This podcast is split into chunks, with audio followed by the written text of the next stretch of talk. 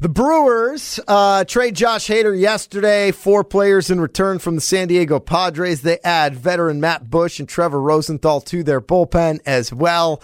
Uh, did not pick up that bat we were all hoping for. 800 990 3776. We'll go to the Old National Bank talk and text line to Terrence and Tosa, our former producer of Scalzo and Brust, the original producer of Scalzo and Brust, Josh before Josh, TJ Hogan, Terrence. Uh, you are obviously a big Brewers fan. You do not generally take the most positive approach to things. How are you doing right now?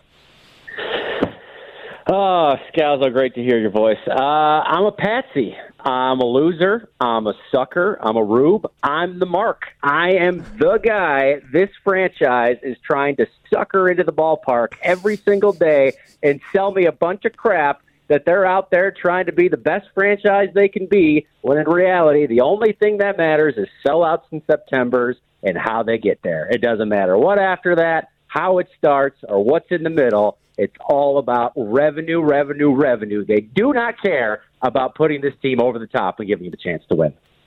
So you, uh, so you very think, positive today. I think that that was actually pretty positive from more positive than I've heard about the Brewers in the past.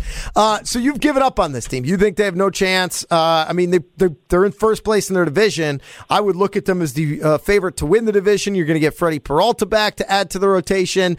Uh, maybe your guy Keston Hiura uh, could add some some offensive firepower down the stretch.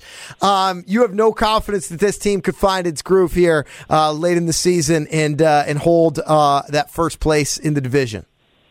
Greg, I'm I'm not owner Mark Attanasio. I don't know why you're asking me that. He already answered yes to all of that. He does not think they're good enough to win the World Series. He doesn't think they're good enough to get past the first round, and not anywhere near enough to compete for anything of significance this year. He traded Josh Hader, their best closer. I'm, not, I'm, I'm with you on a lot of points you made earlier, Scalzo. He's not a world beater. He's not the greatest player ever. Whatever. You can trade Josh Hader and survive.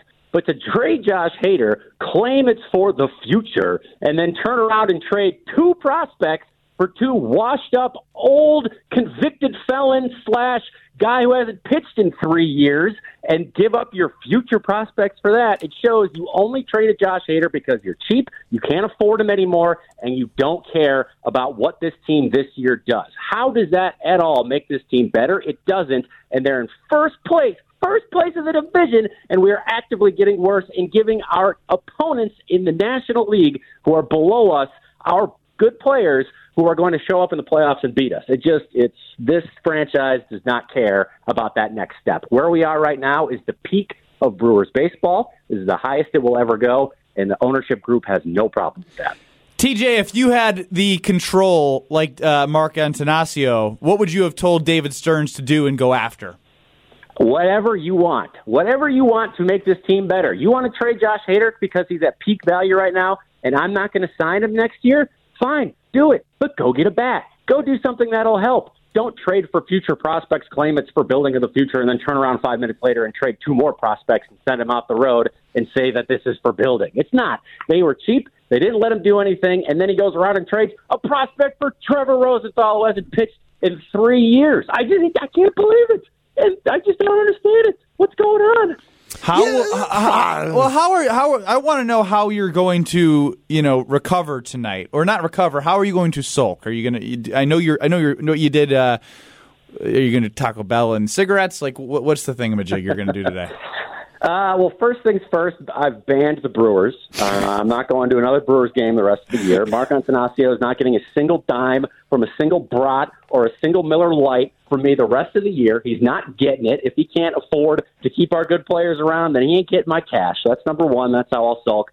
And number two, you know, maybe I'll go watch. Uh, you know, Ryan Braun didn't die for this, man. Ryan Braun didn't put himself in harm's way every day with steroids, knowing it would hurt his body, not thinking it was going to help the team. He did it for the team. He took one for the team, and here we are, five years later.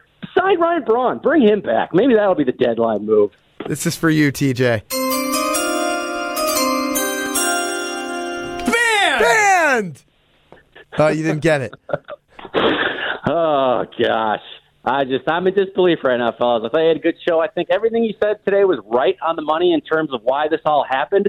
But if you add it all up, you put the puzzle together, It's because they don't care about going to that next level and they want to sustain this success that they're at right now because it's profitable and it's good for the bottom line, and they're fine keeping it this way the rest of the time.